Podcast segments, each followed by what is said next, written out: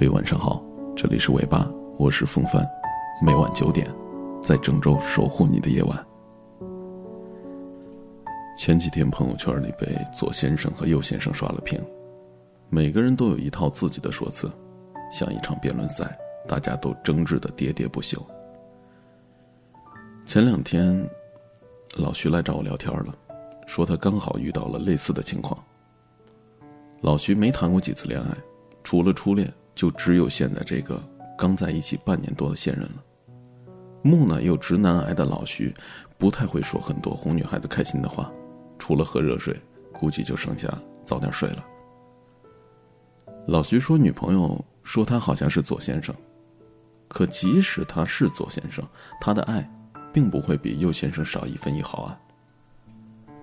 老徐不会像右先生一样说暖心的情话，却会在女朋友痛经的时候一直帮她热敷肚子。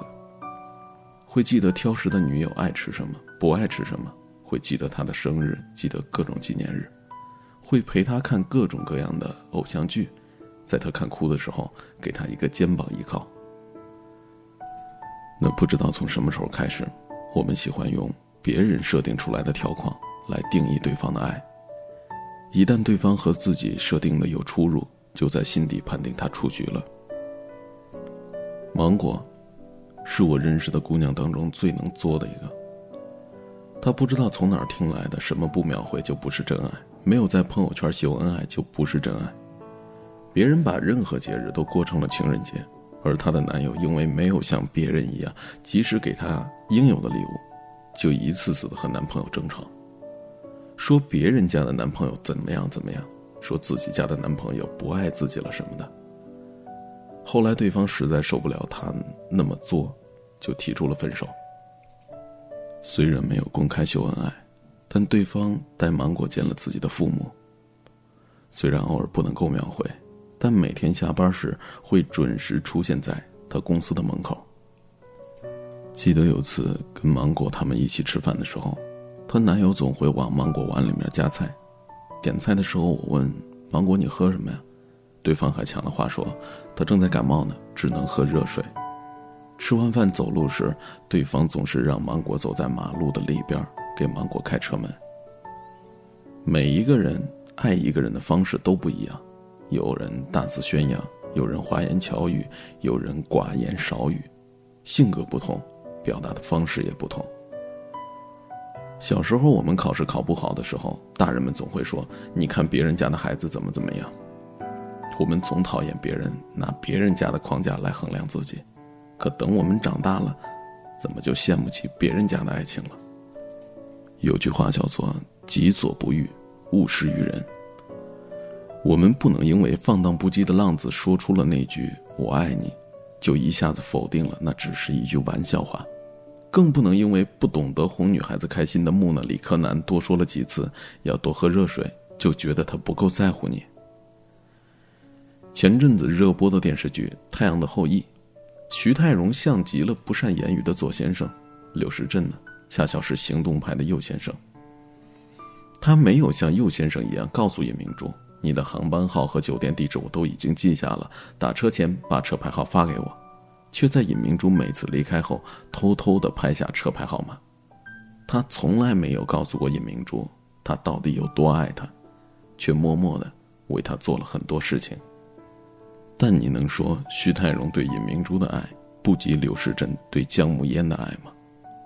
真正爱你的人，也许不会说很多爱你的话，但是会做很多爱你的事儿。不要用耳朵去谈恋爱，真正对你好的。都在细节里。真爱不是情人节里的五二零转账，不是手机里偷偷安利莫须有的条条框框，是真真切切的感受，感受那个人是在用心爱着你。是半夜噩梦惊醒的一个拥抱，是低落时的一个肩膀，是生病的时候递给你的一杯热水。我们经常被电影情节里的爱情感动的是一塌糊涂，却忽略了身边。小小的美好，爱情不是轰轰烈烈的宣扬，是融入你生活里的每个细节。不要用耳朵去谈恋爱，要用心，用心去感受。晚安了，祝你做个好梦。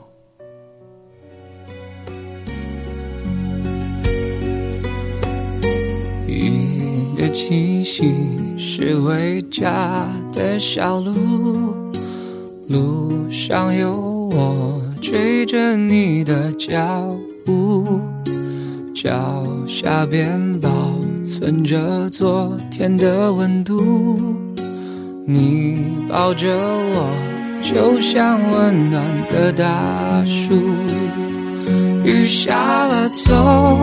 好路这句话我记住，风再大吹不走祝福。雨过了就有路，像那年看日出。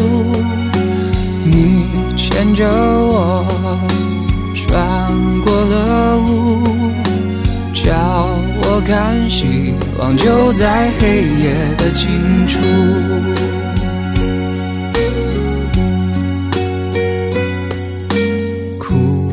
的眼看岁月更清楚，想一个人闪着泪光是一种幸福。又回到我离开家的小步，你送着我，满天燕子都在飞舞。雨下了，走好路这句。记住，风再大吹不走祝福。雨过了就要路，像那年看日出。你牵着我穿过了雾，叫我看希望就在黑夜的尽处。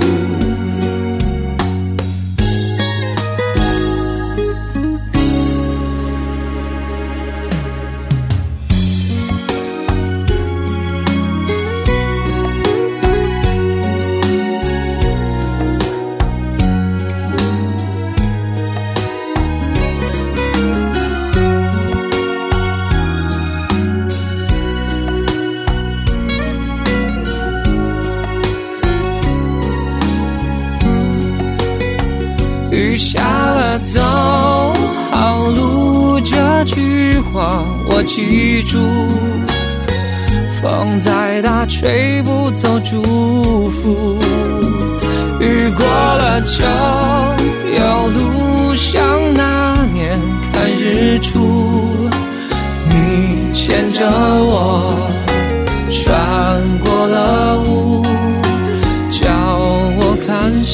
光就在黑夜的尽处。虽然一个人，我并不孤独，在心中你陪我看每一个日出。